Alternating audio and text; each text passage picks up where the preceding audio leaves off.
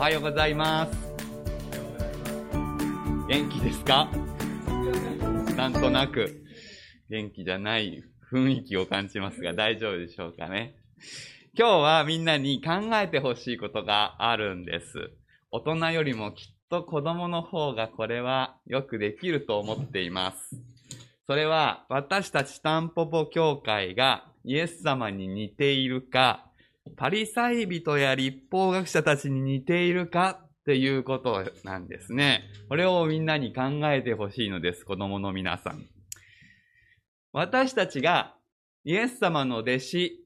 であるならば、イエス様に似ていくはずです。これから福音書を読みますけど、福音書のイエス様のことを読みながら、ああ、私たちタンポポ教会にやっぱり似てるね。そう思うはずです。そうだといいなと思っています。この間の木曜日に私たちはタンポポ祭りをしました。ね、誰が来てるのかも把握できないほど人が出たり入ったりして、みんなでワイワイ楽しい時間を過ごしたんですね。これはイエス様の姿にちょっと似ているなと、私も思います。うん。今日読む聖書に、イエス様がワイワイいろんな人と一緒にご飯を食べる様子が出てくるからです。ああ、似てるぞって思えます。でも他のところはどうでしょうか？なんとなんと、イエス様の弟子であるはずが、パリサイ人の弟子であるかのように生きてしまうということがあり得るんです。えー、パリサイ人の弟子ってどんなだろうって思ってる人は、これから聖書を読みながらパリサイ人が何をしたか、どんな風だったかを考えてほしいと思いますね。みんなにはイエス様のお弟子さんになってほしいんです。パリサイ人のお弟子になってほしくはないのです。でも、もし私が、牧師がパリサイ人の弟子に出たらどうでしょう？教会の大人の人たちがパリサイ人の弟子に似てたら、みんな困りますね。だって、大人の姿を見て子供はこうなるのいいのかなって思うわけだから。それで私は悩むのです。私はどっちに似てるかな？イエス様に似てるって胸張れるかな？あんまり自信がありません。どっちに似てる方が多いかな？なので、今日はみんなにお願いです。子供たちの方が、私がイエス様に似てるか、パリサイ人に似てるかわかると思うので、これから一緒に聖書を読みながら、それってイエス様っぽくないんじゃないの？って思うところがあったら、みんなの前で言われると嫌なので、こっそり教えてください。原先生のあれはパリサイ人っぽいって。言われたら考えます。言われたら気づけるかもしれません。なので皆さんよろしくお願いします。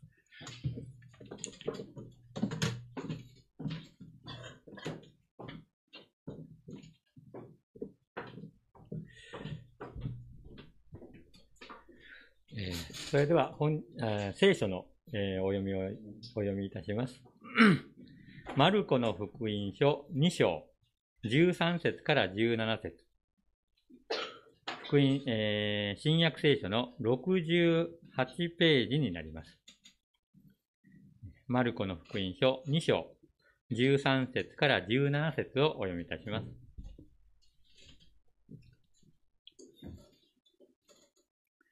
マルコの福音書2章13節から。イエスはまた湖のほとりへ出て行かれた。すると群衆が皆身元にやってきたので、彼らに教えられた。イエスは道を通りながら、アルパヨの子、レビが酒税所に座っているのを見て、私についてきなさい、と言われた。すると彼は立ち上がってイエスに従った。それからイエスはレビの家で食卓に疲れた。主税人たちや罪人たちも大勢、イエスや弟子たちと共に食卓についていた。大勢の人々がいて、イエスに従っていたのである。パリサイ派の立法学者たちは、イエスが罪人や主税人たちと一緒に食事をしているのを見て、弟子たちに言った。なぜあの人は主税人や罪人たちと一緒に食事をするのですか？これを聞いてイエスは彼らにこう言われた。医者を必要とするのは丈夫な人人ではなく病人です。私が来たのは正しい人を招くためではなく、罪人を招くためです。福音。本日は、教会の葛藤、イエスの呼びかけ、原牧師に御言葉を取り継いでいただきます。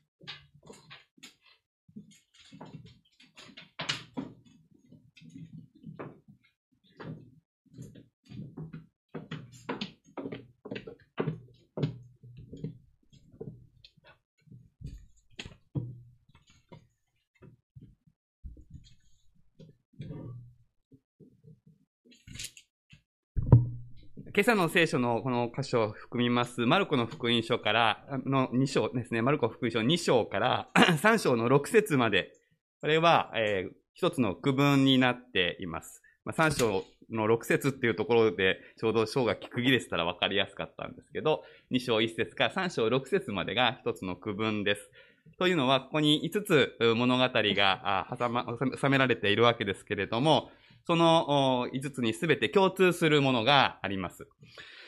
それは何かというと、当時ありました既存の宗教界からのクレームがつけられていく。イエス様にクレームがつく。まあ、そういう箇所、そういうお話が5つ重なっています。で、今日2章、15節から、あ、ごめんなさい、13節からあ読んでいただきました。2章の1節から12節あれ、飛ばしたなっていうふうに思った方があるかもしれませんけれども、まあ、この、いわゆる中部の人の癒しと言われるですね、あの話は、まあ、以前もここでお話ししたことがありましたので、え、今回は少しここは飛ばしましたけれども、でもここでもですね、あの、クレームがつくわけです。であの、この話は、まあ子供たちもよく知っている天井を壊して病気の人が釣り下ろされてくる話は、いろんな絵本なんかにもね、なっている有名な話です。で、イエス様が病気を癒す前に、こう罪の許しを宣言する。まあ、そのことをめぐって、立法学者がクレームをつけるわけですよね。えー、まあ、その時は口では言わなくて心の中で言うわけですけど、この人はなぜこのようなことを言うのか。神を冒涜している。神お一人の他に誰が罪を許すことができるだろうか。そう立法学者が心の中で言う。で、なのでまあ私たちこれを読むと、こう、罪を許すイエス様が神様なのかどうかが争点なのかなというふうに思うかもしれません。でもですね、あの、当時の状況を学びますと、このクレームっていうのは、こう、かなりこねくり出されたですね、ヘリクツだったっていうことが分かってきます。え当時ですね、エルサレムの神殿で、えー、祭司と呼ばれる人たちは、罪の許しを宣言する仕事をしていたのです。立法によると、え罪の許しを求める人がですね、生贄を捧げて祭司に罪を告白しますと、祭司は許しを宣言するっていうことが定められていたんですね。それは、あの、モーセ語書を読めば書いてあります。ですから、ここでイエス様が問題視されたのはですね、こう自分が神だって主張したということではなくて、祭司でもない人が神殿でもないところで、生贄も求めずに罪を許したっていう、それが問題だったわけですね。これは当時の宗教界にですね、喧嘩売るような出来事としてこう映ったわけです。で、マルコはこのような出来事を連続して5つ並べて、私たちに何事かを訴えかけている。で、そこでですね、問題になるのは、私たちがどのスタンスでこの御言葉を聞くのかということですね。自分たちをイエス様側に置いて、当時のユダヤ教を批判するような読み方が一般的かもしれません。つまり、もはやエルサレム神殿ではなくて、私たち教会という神殿にイエス様はご臨在されるので、ここで許しが起こるんだ。もうユダヤ教の時代は終わったんだ。みたいな、そんなあ解釈と理解ですね。これ間違いではないと思います。でも、それだけでいいのだろうかというのが、私の葛藤ですね。で、今日開かれている2章の13節からのところで言うとですね、まあ、自分で自分を正しいと思っているパリサイ人は救われなくて、罪を自覚した者が救われる。私は罪を示されて、罪から癒されて、健康になって感謝だ。そして、まだ罪の中にいる人たちのために私たちは、魂の医者であるイエス様の体として奉仕をしよ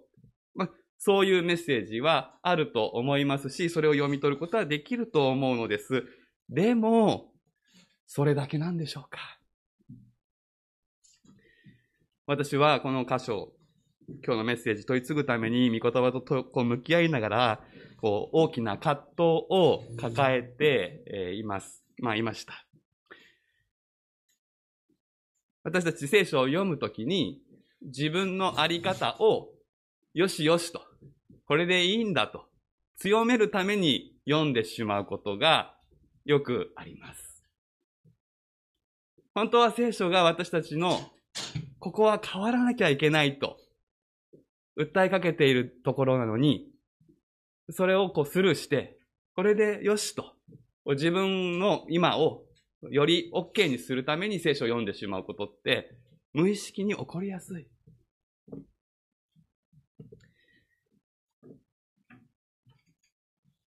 でも、マルコは福音書の初めにこう書いていたということを思い出します。時が満ち、神の国が近づいた。悔い改めて福音を信じなさい。私たちはこの言葉が、悔い改め続け、福音を信じ続けなさいという、この継続した命令だということを学んでいます。悔い改める、考えを変え続けるようにと。神の国、御国と調子を合わせるようにと。これは何かクリスチャンになるための公式を教えているのではなくて、私たちが人として人間として生涯かけて実行していくプロセスであるわけですね。そうだとすると、そうやって始まった福音書だとすると、ここに連続して5つのクレームが出てきますけれども、実はこれは、教会の敵対者のことを何か言いたいのではなくて、教会自身、私たち自身が陥りやすい5つの問題をテーマにし、そして、教会が悔い改めに導かれるためにも記されているのではないか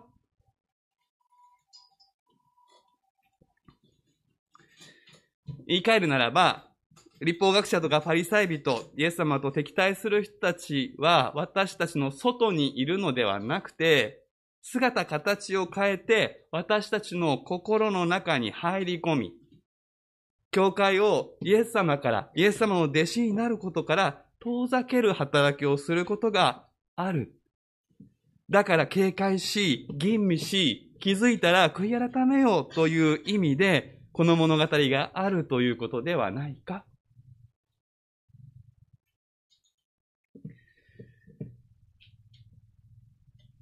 中部の人の話で言いますと、確かに教会はイエス様を伝えます。罪の許しを宣言します。でも、その後、その人が真っ当な歩き方、人として真っ当に歩けるようにする働きをしているか、ということが一つ考えさせられることですね。イエス様は罪の許し宣言して終わらなかったわけです。その人がちゃんと歩けるようにしたわけですよね。ある牧師先生と話をしています、あしたときにですね、その教会では、えーホームレスの方にお弁当を配る、そういうこう働きをしているんですけれども、でも、その教会がやるよりも前に、別の教会とは違うところが、その働きをずっと継続してやっていて、たまに教会はそれに混ぜてもらってるっていう、うそういう状況だっていうことを聞きました。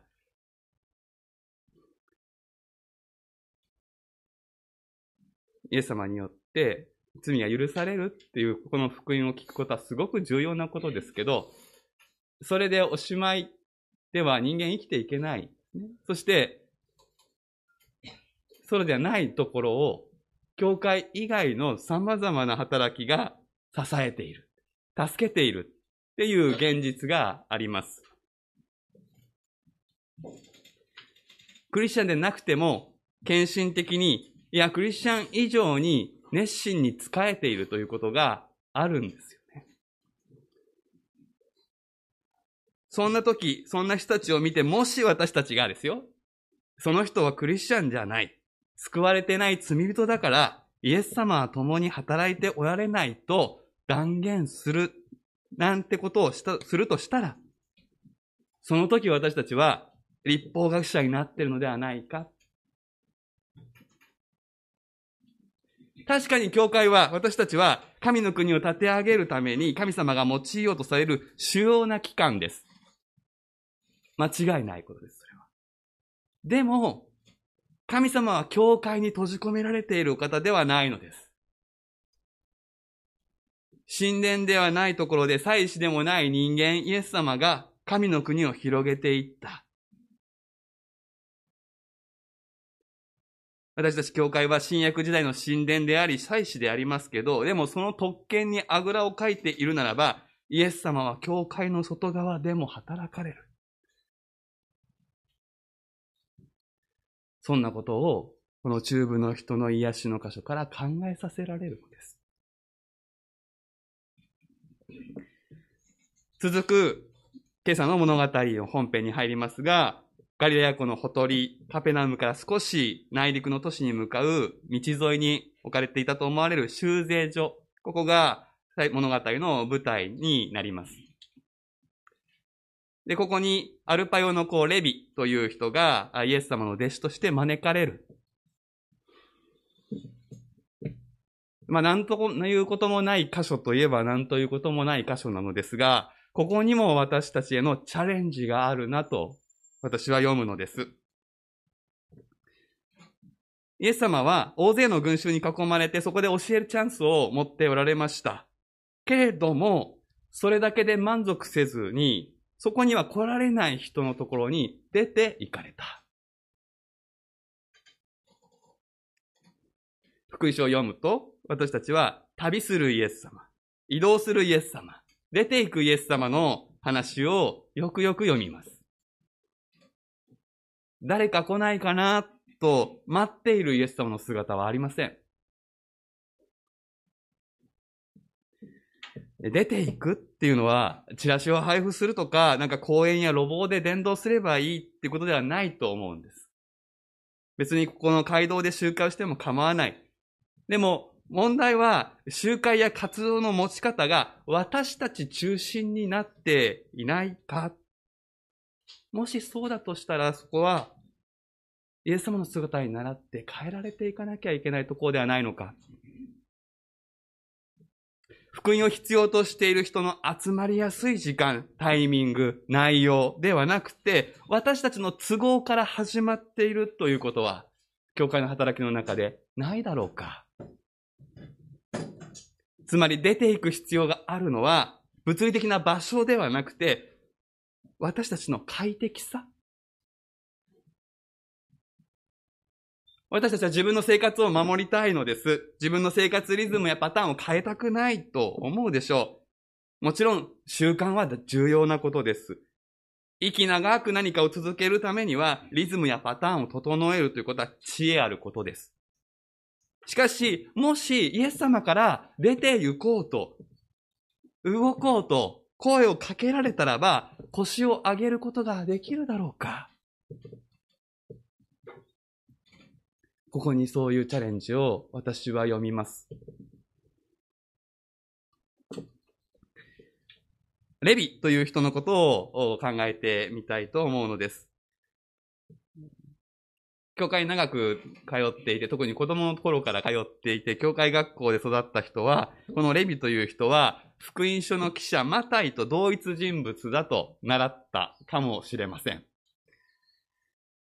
けれどもですね、それはどうも違うということが近年の研究で分かってきました。レビもマタイもどちらも主税人出身ですから、似たような境遇で、似たような経緯でイエス様から声をかけられたということに過ぎません。何しろ、ここで主税人だらけの 食事会が開かれていたわけですから、同じような境遇の人がイエス様の周りにいても一つも不思議はないわけです。で、この、レビはマタイですって言ってしまうとですね、この、なぜレビという人がこう名前、この名前で登場するのかっていうところの意味を見失ってしまう。この、レビという人の名前は重要なのです。レビと聞いて皆さん何か思い出すでしょうか？それは十二部族のレビ族のレビ。レビ人のレビですね。で、この名前をレビ族以外の人にユダヤ人がつけるということは考えにくいことなのです。あの、ヤコブとかはね、もう、そ、父祖の名前ですから、もっと上ですので、つけるんですけど、レビはレビ族にだけつけるんですね。ルベン族の人がレビって名乗ったりしないわけです。で、レビ族、レビ人というのは、神殿で宮遣いをすることをなりわいにする部族。だから彼はそういう部族の出身者でありながら、主税人をしていたっていうことがここでわかるわけです。主税人が当時嫌われた職業だったということはご存知の方が多いと思います。現在でもまあ税金を払うのは嫌がるという人はいますし、まあ果たして税金が適切に使えているのかっていうのは議論があるところだと思います。でもこの当時の税金は今以上に問題を含んでいました。かなりの割合で上層階級の私服を肥やすことに使われていて、税率も非常に高かった。で、このレビが使っていたのは、通行税とか関税でありまして、おそらくガリラヤ湖で取れた魚を町に持っていく途中で税金を取るというのが彼の仕事だったようです。そしてそうやって集められた税金はユダヤ民族の外側にいる人たちを肥やすものとなっていたわけですね。ですから、主税人たちは自分たちの国を売り続ける人たちというふうにユダヤ人から見なされた。そして、ユダヤ民族の独立による神の国の到来。これを考え、待ち望んでいた人たちにとってはもう、神の国を妨害する敵であると考えられていたわけです。そんな仕事にですね、レビ族のレビが進んでなるとは考えにくいんです。とすると、これは想像ですが、おそらく彼は何か大きな失敗をして、自己破産をした破産者だったのではないか。借金を返すために、あるいは借金を棒引きにしてもらう交換条件としても、この仕事をせざるを得ないという、そういうところまで落とされていた方ではなかったかと想像するのです。そして、いつしかこの仕事でそれなりの財を蓄えるようになり、地道に働いてもまた破産するくらいなら、嫌われながらでも今の生活ができる方がいいと。まあそう思って、こう修税所の椅子から離れられなくなっていたのではないか。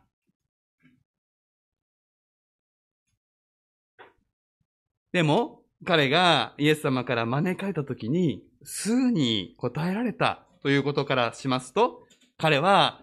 レビとして、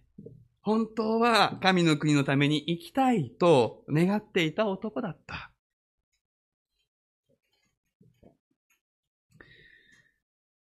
立法学者たちが自分の立場や学んできた実績といった彼らの自分の椅子から離れられなかったのと対照的に、レビという人はすぐさま自分の椅子を離れることができた。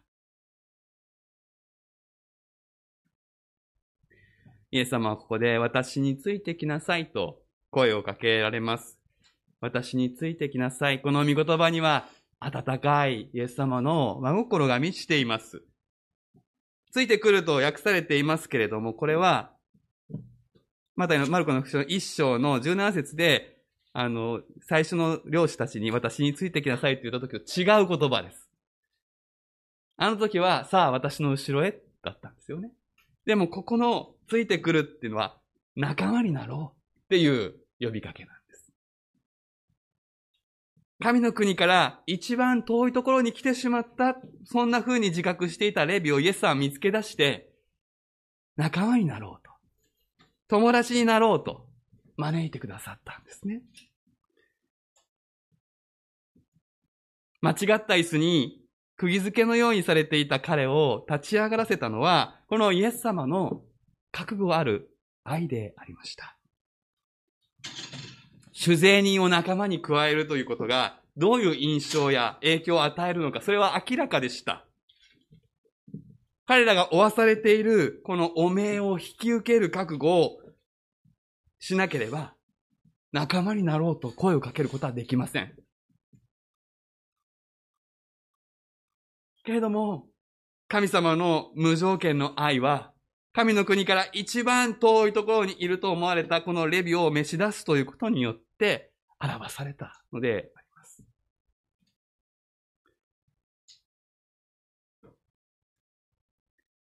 ですから、皆さんの中でですね、神の国から遠いところにいると、自分のことを感じている方があったとしても、このレビューを見てください。そんなレビにも仲間になろうと呼びかけてくださるイエス様の愛があるんです。その愛は私たちにも向けられている。そして、仲間になったことの証として食事の交わりが開かれていきます。タンポポ祭りのような賑わいが15節から描かれていきます。15節を見ますと、それからイエスはレビの家で食卓に疲れたとあります。でこれはですね、ギリシャ語原文ではですね、彼は彼の家で食卓に着いたって書いてあるんですね。それだけなのです。だから、イエス様とレビの関係が、どっちなのか。どっちとも読めるんです。つまり、レビがイエス様の家で食卓に着いたって読むこともできるんです。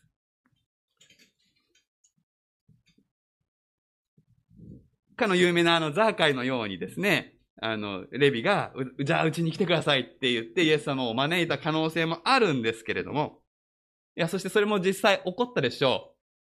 友達になったんですから、招かれるばっかりじゃなくて、招くこともしたでしょう。ただ、この箇所では、イエス様がレビを家に招いて、もてなしたという可能性があって、私の読みはこっちは、ここではそっちが濃厚かなと思うんですね。というのもですね、この後パリサイ人が、その、この宴席にこう紛れ込んでくるわけですけど、レビの家の宴にパリサイ人が紛れ込むことは考えにくい。彼らは、不全のことを罪人呼ばわりしていますのでね。その人がイエス様の家に来ているっていうだけだったら、まあどうにか我慢できて一緒にいても、自分から罪人の家の敷居をまたいで逆になるというのは、パリサイ人たちの考える立法違反になったのではないか。まだイエス様働き始めてはじ最初の項です。この時点でパリサイ人たちは、イエス様に明らかに対立するというよりは、ある種半分ぐらい期待している状態なんですね。だからこそ弟子たちに問いかけるわけです。なぜあの人たちは、あの人は、主税人や罪人たちと一緒に食事をするのですか？これは、言い換えるならば、こんなことしたら神様の祝福を失うんじゃないですか？っていう、そういう問いかけです。半分批判してるけど、半分心配してる。そんなニュアンスです。そして、この問いかけのもっと深いところにある心は、私はこの人たちと一緒に食事はしたくない。イエス様と食事はしたいけど、この人たちと食事はしたくない。これがパリサイ人の心です。パリサイ人は自分の基準に合致する人だけが存在する神の国を待ち望んでいた。自分が変わることなく世界が変わること。自分が変わることなく人々が変わること。これがパリサイ人の願いです。そんなパリサイ人たちにイエス様は言われます。医者を必要とするのは丈夫な人ではなく病人です。私が来たのは正しい人を招くためではなく、罪人を招くためです。果たしてこの言葉は誰のための言葉なのでしょうか？イエス様は誰のための医者なのでしょうか？レビのための？酒税人のための医者でしょうか？それもあるでしょう。でもここでイエス様が最も伝えたいのは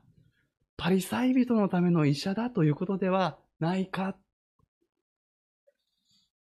表面的に読めば、イエス様はパリサイ人を遠ざけようとしているふうにも読めます。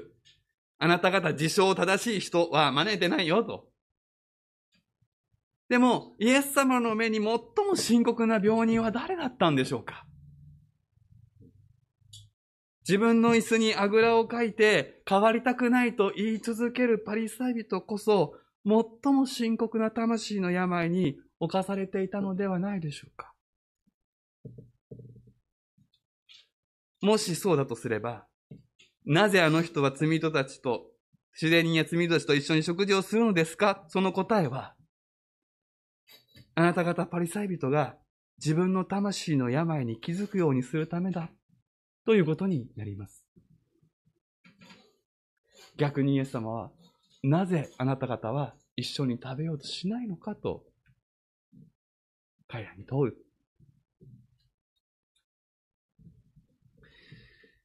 そしてこの問いは、そのまま私たちへの問いとなる。イエス様は、すべての人をあるべき場所に、生きるべき神の国に招くために今日も働いておられる。そして、私たちを用いようとされます。けれども、私たちが自分の椅子に座り続けることにこだわり、自分が変わることを良しとしないならば、イエス様は別のところを用いて、見業を進められるでしょう。イエス様が声をかけているのに、腰を上げられない教会だとしたら、イエス様はその教会をその時用いることはできないでしょう。私たちは本当に全ての人が存在する神の国を望んでいるでしょうか？府中市南西部5万人、府中市民26万人、祈っていますが、そこにはいろんな人たちがいますね。皆さん、街の中で。いろんな人に出会うでしょう。そのすべての人を神様がご自分の御国に招いているって考えたときに、えー、ちょっとあの人たちとは、そういう心が私たちのうちに出てこないでしょうか？私たちは、口では全ての人のためにって言いながら、本当は私好みの人だけが存在する世界を望んでたりしないか。私たちが心の底で望んでいることは、イエス様の心と同じだろうかもし違うとしたら、その罪の事実に私たちは向き合わなくてはいけない。けれども私たちが自分のこの自分たちの現状を認めて変化を求めて主に近づくならば、魂の医者であるイエス様は私たちの凝り固まった部分に重い腰にメスを入れて自由を回復させてくださる。立ち上がる力をくださる。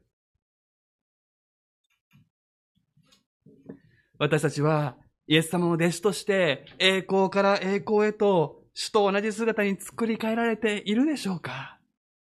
これはベルトコンベアのようなものではありません。私たちはイエス様に似ているか、それとも立法学者たちに似ているか、子供たちに聞きました。いつの間にか自分に心地よい椅子に座り込んでしまっているということはないだろうかそして周りが変わることを祈り願う、出ていくことのできない弟子になっていないか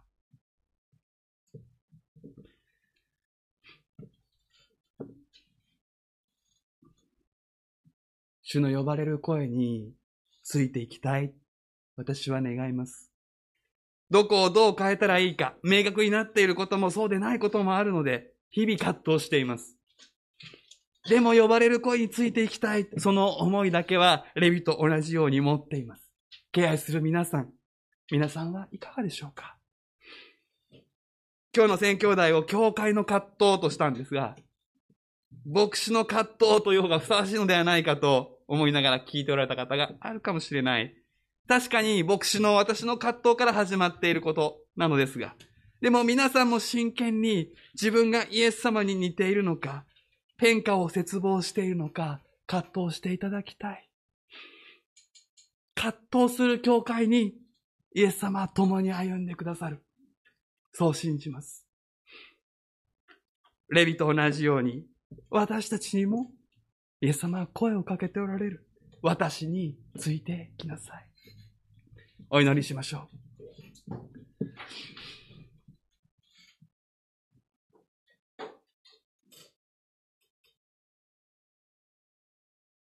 医者を必要とするのは丈夫な人ではなく病人です。私が来たのは正しい人を招くためではなく罪人を招くためです。イエス様、私たちはあなたのお姿に近づいているでしょうかそれともイエス様の近くにはいるものの立法学者たちのようにいるでしょうか神様、教えてください。あなたの御言葉の光で私たちを照らしてください。もし私たちが自分はもう正しい、もう健やかになった、そう思っているならば、気づいたらイエス様から遠いところにいるということがあるかもしれません。けれども、私たちは、むしろ立法学者たちのようであると、そのことを知らされるとき、なんとそこにイエス様が近くいてくださることを体験します。どうか神様は私たちを、あなたの御声のうちに導いてください。私についてきなさいと招かれるイエス様に腰を上げてついていく私たちであらせてください。この教会が本当にイエス様の弟子として主の姿に作り変えられ続けていく教会となりますように。イエス・キリストの皆で祈ります。アーメン。